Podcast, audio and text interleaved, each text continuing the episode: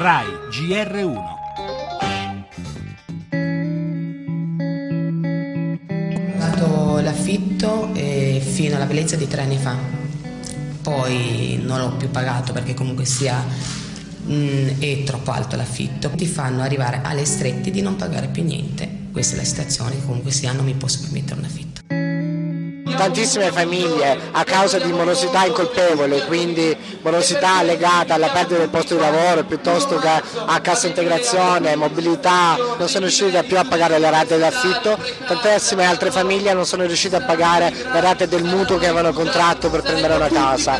Questa situazione pensiamo sia insostenibile. Voglio andare a casa, a casa dov'è?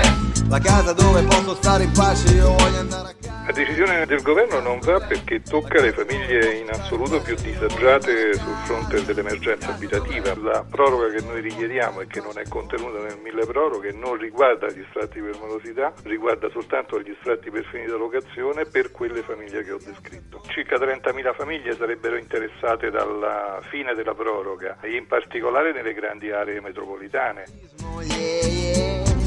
E il mondo mi assomiglia nelle sue contraddizioni. A fronte di una situazione dove un piccolo proprietario sulla seconda casa si è costruito un'integrazione al suo reddito, se trova diciamo, a non poter più incassare il, il suo affitto, è una guerra tra poveri. In pace, io voglio andare a casa. Le storie di chi teme di perderla la casa, il segretario del sindacato degli inquilini Daniele Barbieri, il presidente dell'associazione piccoli proprietari Amedeo Pangrazzi. Quest'anno si ripropone con particolare urgenza la questione della proroga degli sfratti, proroga mancata, non concessa dal governo, sono state messe in campo diverse misure come il fondo degli affitti e morosità, osserva il sottosegretario alla presidenza del Consiglio del Rio. Non basta, a rischio ci sono decine di migliaia di famiglie, dicono gli assessori di Napoli, Roma, Milano, che chiedono una marcia indietro. Oggi la richiesta sarà sul tavolo a Palazzo Chigi, mentre ne discuteranno anche i sindaci delle città metropolitane.